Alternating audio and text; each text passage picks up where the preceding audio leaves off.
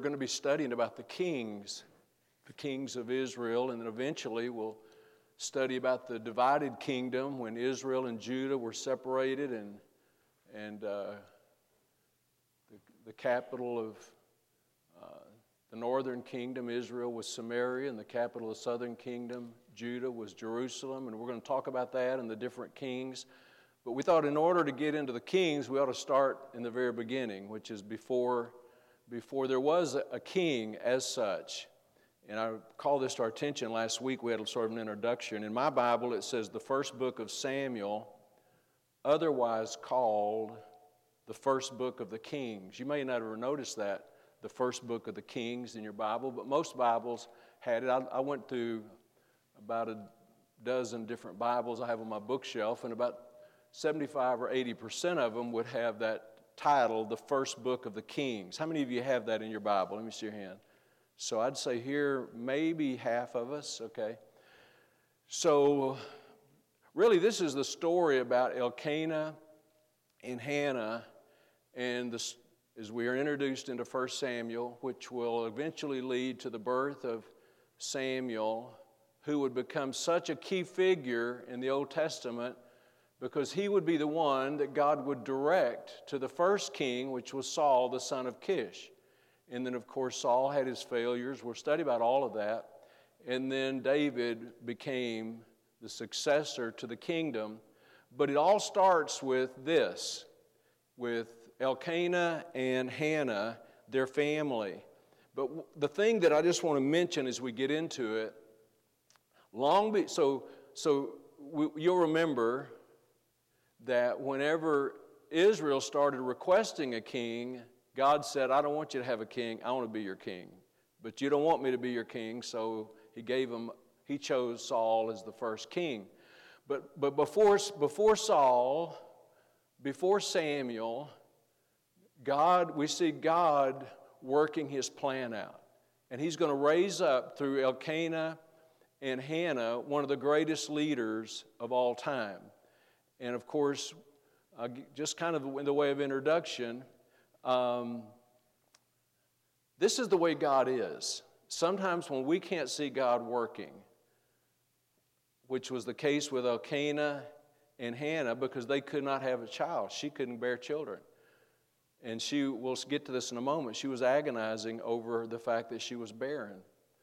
But long before they ever even had a child, when they were living in this great valley of inability to have children, God was working a plan out that he was going to give them one of the most important men who ever walked this planet, and that's Samuel, who was an outstanding leader. So if you just back away, and look at it from a distance, you see the handiwork of God, the providence of God. And you know what? God is working a lot of times in ways that we cannot see. We don't know. We don't understand. Why is this happening to me? And yet when you back off and look at it, like they say, hindsight's 20/20. When you look back and look at it, you see that God was working all the time in his own ways. So we're going to go through this lesson, and then we'll have some time, hopefully, at the end for some questions and discussion. But let's read the first couple of verses in verse 1 of 1 Samuel chapter 1. Now there was a certain man of Ramath-em-Zophim of Mount Ephraim, and his name was Elkanah, the son of Jeroham, the son of Elihu, the son of Tohu, the son of Zoph. These are all great names, by the way, Tohu, Zoph. And he was an Ephrathite, and he had two wives. The name of the one was Hannah, and the name of the other Peninnah. And Peninnah had children, but Hannah had no children. So, I don't want to read more into this than there is, but I love the language of verse 1 when it says, now there was a certain man. It wasn't just any man. This was God's man, a certain man, the man that God was going to use in a great way as a part of his plan. We'll see in a moment that this was a very godly family. It tells us in verse 1, they were of Mount Ephraim. And it also tells us that he was, in verse 1, an Ephrathite. Now, those two words are not similar. First of all, Ephraim was one of the sons of Joseph and received an inheritance. I put a map on the back there for you. I love geography. And so just to point out where Ephraim was, so it says that he was from Mount Ephraim. It doesn't... And so it says, so you see Ephraim right in the middle here, one of the smaller of the 12 tribes of Israel.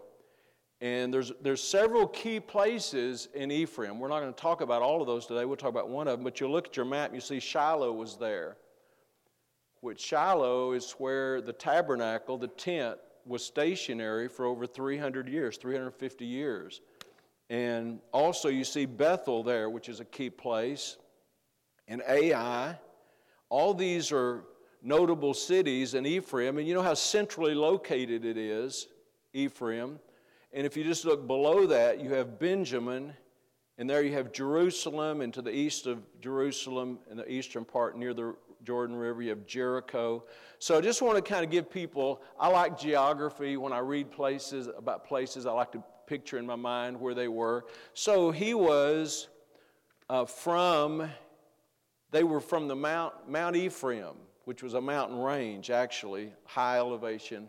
That's where they're from. But it also said he was an Ephrathite. Now, Ephrathite means he's from Ephrath. It's not to be confused with Ephraim. And,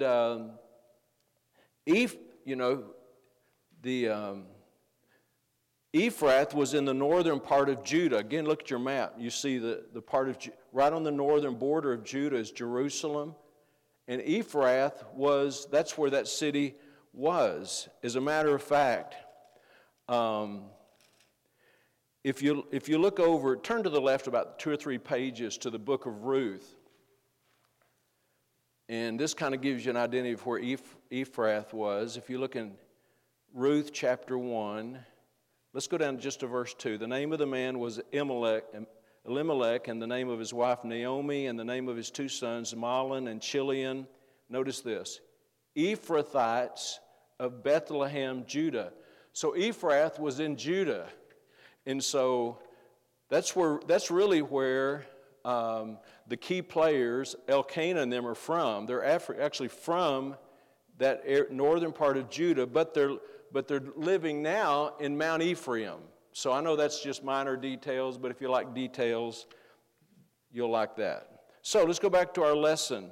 So they were Ephrathites, and we're going to follow the outline. Number 1, Elkanah, they were Ephrathites from the region of Ephraim, and tells you where their inheritance was located. And in number C, under 1, he had 2 wives, Hannah and Peninnah. Peninnah had children, Hannah unable to have children. Now, it has to be said, polygamy was a common practice, a cultural thing, but God never endorsed it, God never commanded it, never was God directing it, but it was a part of the way they lived. And generally, when you had more than one wife, it created conflict, just like if you had more than one husband, it would create conflict. As with, remember, Hannah and Sarah and Abraham, and how that the conflict that came about there, and you have the same kind of conflict here. There's going to be a great tension between these. So people wonder, well, why do they have 2 wives there? And my answer is because every man wants 2 mother-in-laws. No, that's not really why they had 2 wives, but it's just the way it was, and it usually caused some problems. So let's look in verse 3, if you would. It says in verse 3, and by the way, the cause of their tension, and we'll get to this in a moment, was the matter of children. Hannah had no children, and Peninnah had children. Verse 3, and this man... talking about Elkanah, this certain man. This man went up out of his city yearly to worship and to sacrifice unto the Lord of hosts in Shiloh. Now, why did they go to Shiloh? Because Shiloh was where the tabernacle was. Before this, the movable tent, the place of worship that Israel had under Moses' leadership, it would just move from place to place to place, and God would lead, and it would, they'd follow the cloud by day and the pillar of fire by night. But when it went to Shiloh, it stayed there for a long period of time. So every year they would go to Shiloh to worship. And it says in verse 3, and the two sons of Eli, Hophni and Phinehas, the priests of the Lord, were there. Now, we're not going to really get into this today, but if you know anything about this story as you read on, the sons of Eli, Hophni and Phinehas, were evil men. They were very wicked men. And it was known that they were wicked. It was commonly known that they were wicked. Eli was the high priest. His sons were wicked. And one of the things that stands out to me, though, about Elkanah is this. He went every year to Shiloh to worship. And the fact that the high priest and his two sons were not really where they should be spiritually did not prevent him from faithfully going to worship. It says something about his character. You've probably heard people say, well, I'm not going to go to church because there are hypocrites there. Well, we don't go to church to see the hypocrites. We go to church to worship God. And just because someone is not where they should be should not prevent us from being faithful to God. That's just an excuse that people use sometimes.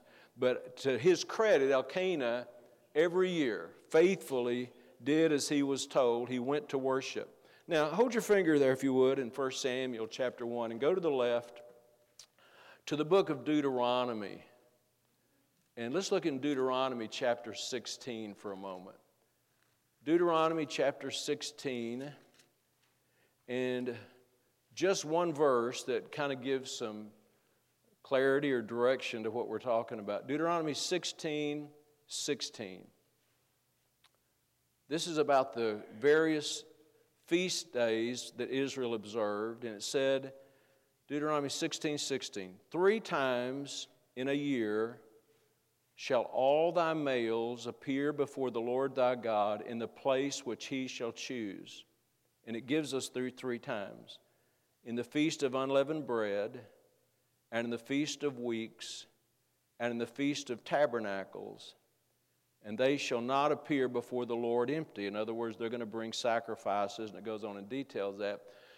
So there were 3 times every year that every male was required to show up at the temple, the tabernacle, and those 3 times were the Passover and the Pentecost, which was the Feast of Weeks, and the Feast of Tabernacles. So when it tells us, back to 1 Samuel chapter 1, when it tells us in verse 3, this man went up to his city yearly to worship and to sacrifice, that's what every man was to do. Every person was to do that. Again, when you read in the New Testament, in the Gospels, there were synagogues in every little village. Almost all the little villages, there were certain criteria for Jews to have a synagogue. But there weren't synagogues here in the Old Testament time. They began later in the Old Testament time. But so they would go to where the temple was, to the tabernacle was. Of course, under David and Solomon, the permanent fixture, the temple was built, Solomon's temple. But now they're at the tabernacle, and it's at Shiloh. So that's why they went to Shiloh. By the way, my wife and I have been to Israel twice, and the second time we went, they have a tour, you're going to go certain places. But I requested, does anybody know where Shiloh was? And our tour guide said yes. And so we went to Shiloh, and it was an amazing place to go. We walked around there for hours. We brought home a bunch of little pieces of pottery, because you could tell it would just been a place where all kinds of people had been for a long time. And that's because that tent sat there for hundreds of years. Now they've made Shiloh one of the main places they stop at. But in those days, they didn't. There was a small little welcome center, et cetera. But it was a fascinating place to see, just to stand on that place and see that's where that tent sat for 300 years. And every year these families would come, and come by the thousands there to observe Passover, whatever the time was. So that's what's happening here. It's a testimony to Elkanah's faithfulness in verse 3. Every year, yearly, he went up to worship, and in spite of the fact that there was some wickedness going on there. Now, verse 4, it says, and when the time was that Elkanah offered, they came to bring their offerings. He gave to Peninnah his wife and to all her sons and her daughters portions. So we saw up earlier in verse 2 that she had children. Here it tells us she had numerous sons and numerous daughters. And when it came time to offer it, the father, the husband, Elkanah, would give portions. Verse 5, but unto Hannah he gave a worthy portion, for he loved Hannah. But the Lord had shut up her womb. So if you're looking in your notes there, under E, the offerings were given. And it kind of explains this. And we're not going to turn to the Old Testament and look it up. But on certain offerings, what they would do is they'd bring whatever it was, the lamb that was being slain and killed, whatever it was. And they wouldn't actually slay it. The priests would do that. And they would offer this. And so a certain part of that would go as a burnt offering. But then a certain part of it would go to the priests and to their families. That's how they lived. They didn't have jobs. That was their job, the ministry of the sacrifices.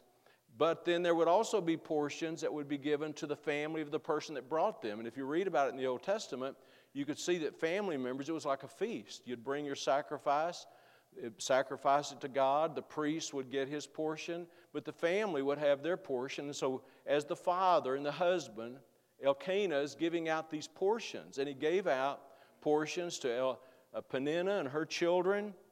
But it says that he gave in verse 5, he gave her a worthy portion. He gave her more than enough, more than usual, because of the great love he had for us, for Hannah. And he loved her because he loved her, but also verse 5, the last part of verse 5, but the Lord had shut up her womb. She couldn't have children, so he gave her more. And I think it's because he loved her. Yes, he loved her. But also the fact that he was sympathetic, to the pain, the emotional pain of this. And as we're going to take the next step in the verse, one of the sources of her pain was she couldn't have children. And she had Peninnah, who was a wife also to her husband, who had many children.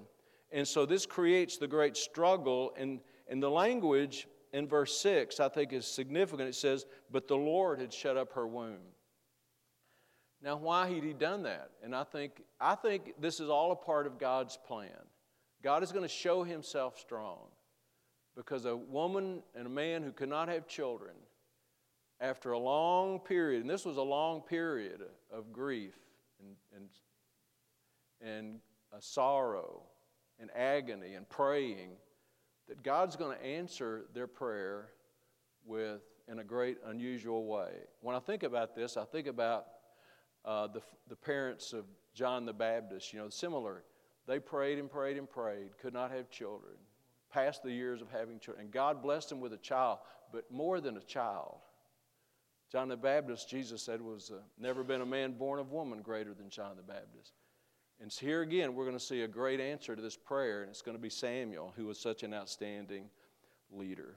So everybody with us so far, we're kind of just getting an introduction to the place and the people, and I hope this is meaningful to you. Now let's begin to read about verse 6, this struggle that Hannah had.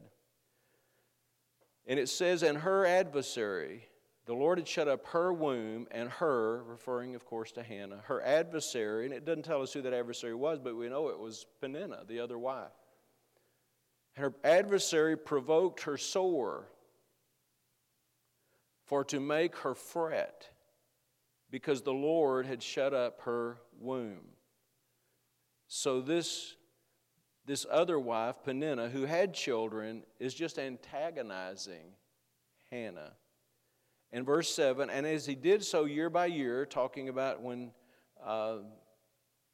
Elkanah led the family to go to Shiloh and worship. As he did so year by year, when she went up to the house of the Lord, so she, talking about Peninnah, provoked her.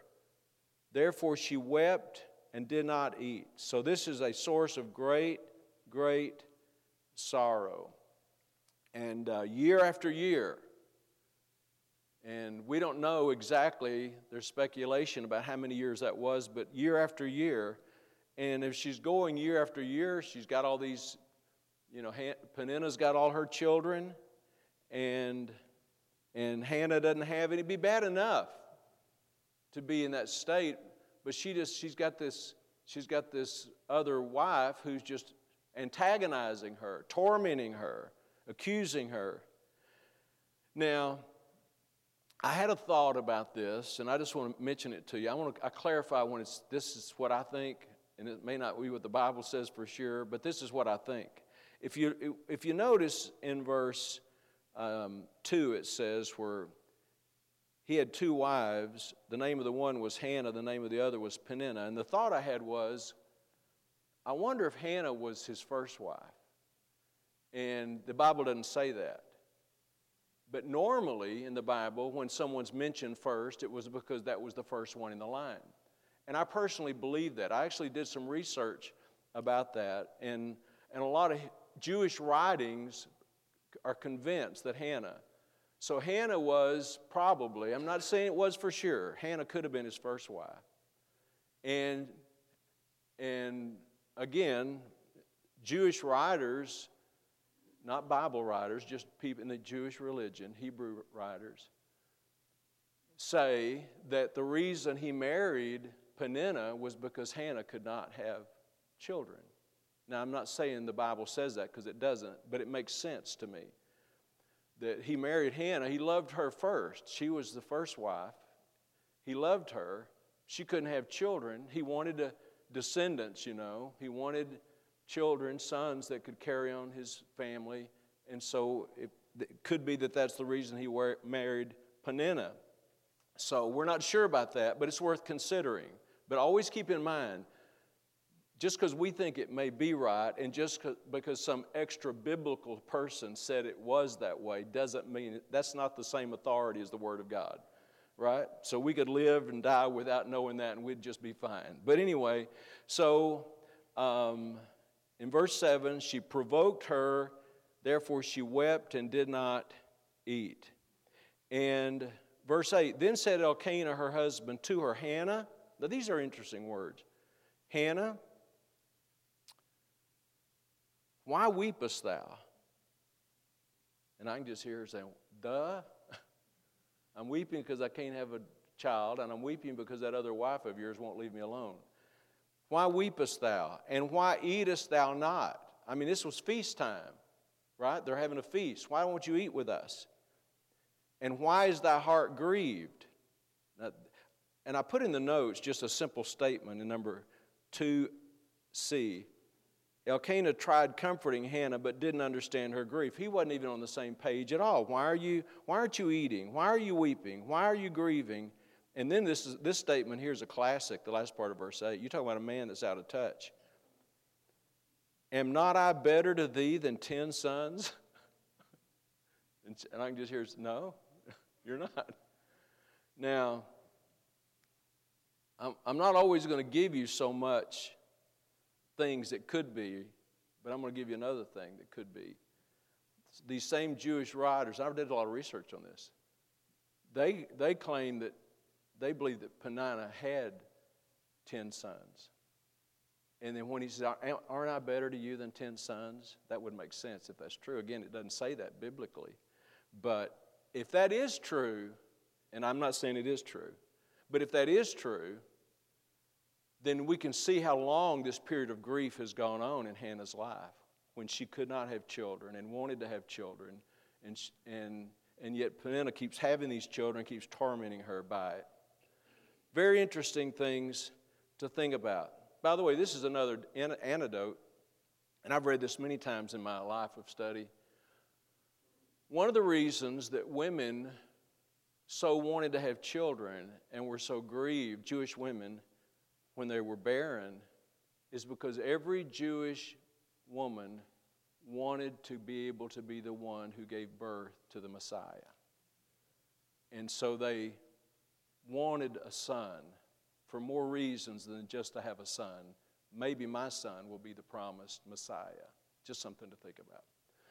So, in verse 9 it says, so Hannah rose up after they had eaten in Shiloh and after they had drunk. Now Eli, the priest, sat upon a seat by the post of the temple of the Lord. There, so we see the scene. They've been offering their sacrifices. The rest of the family is eating. She goes here to where Eli is. In verse 10 it says, and she was in bitterness of soul and prayed unto the Lord and wept sore. She's in bitterness of soul and she's praying and weeping. And we'll talk about this more next week. But this was not just the kind of praying that we might pray sometimes, you know, for some need. It's just what it wasn't just a little shed a little tear. She's wailing, she's weeping, she's agonizing. She can't get over this. She wants to have a child, and God has not made that possible. And so we see this vow in verse 11, and this is where we'll kind of wrap things up here in verse 11. And she vowed a vow and said, O Lord of hosts, if thou wilt indeed look on the affliction of thine handmaid, and remember me, and not forget thine handmaid, but will give unto thine handmaid a man-child, then I will give him unto the Lord all the days of his life, and there shall no razor come upon his head. Now, there's a lot packed into that vow. We'll talk about this vow a little more next week. But one thing that's packed into it, that's embedded in it, is Hannah saying, if you give me a child, I'll not just raise him like any other son. I'm going to raise him a life of dedication, a life of separation. It's really the vow of a Nazirite. A vow of a Nazirite, which means I'll never touch anything having to do with the fruit of the vine. No, never touch. You know, usually a vow of the Nazirite in the Old Testament was a short-term vow. But Samson, it was a lifetime vow. And with him, so she's going to raise him not just like anybody. She's going to turn him over to Eli and the high priest, and his whole life will be devoted to, he'll be a Nazirite dedicated to God. By the way, Elkanah, I didn't mention this earlier, but Elkanah was a descendant of Korah, which was of the tribe of Levi. And as a tribe of Levi, the men in the tribe of Levi would be, the Levites would serve from the time I think they were 30 until they were 50. So she already, because he would, if God would answer her prayer and give her a son, he would already be a Levite. He would already could serve from the time he's 30 to 50. But this changes the dynamic. And she's saying, I don't want just a son that would serve you from the time he's 30 to 50.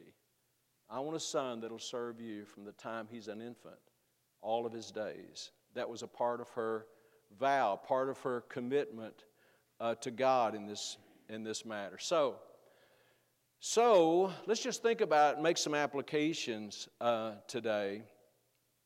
Maybe you have a question or comment before we do this. Anybody have a question about what we've covered? I feel like we've covered a lot in a short period of time, but I really wanted to get the introduction to the people, to the place, to what's going on, the dynamics that were at play before Samuel was born. Anybody have a question?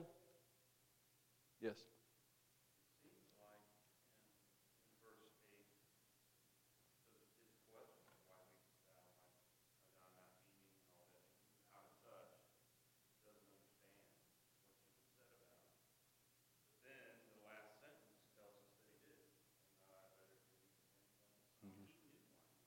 Yeah. He was a typical husband that was in the dark.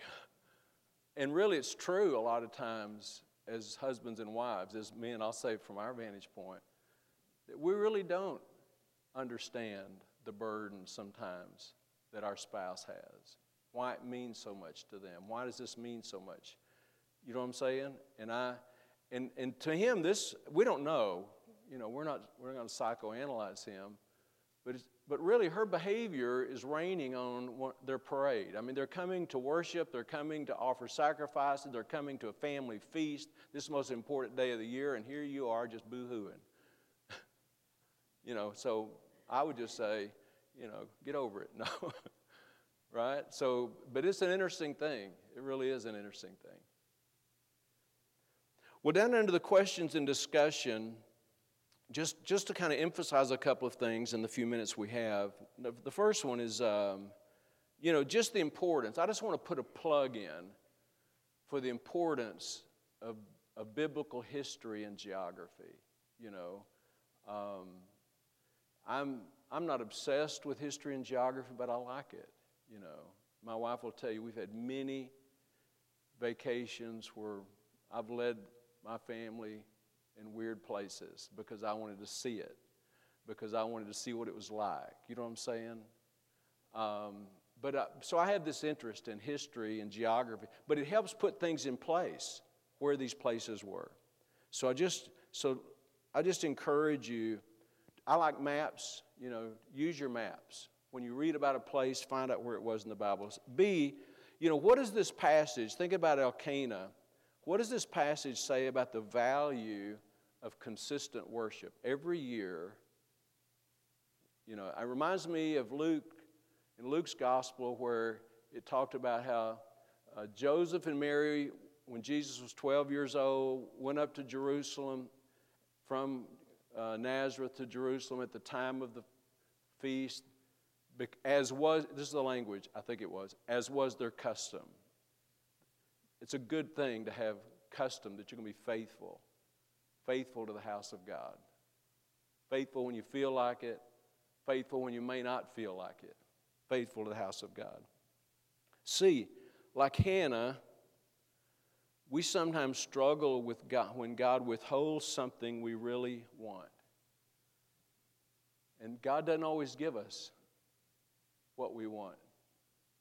And He doesn't always give us what we want when we want it. So how should we handle that? What can we learn from Elkanah and Hannah about that? Any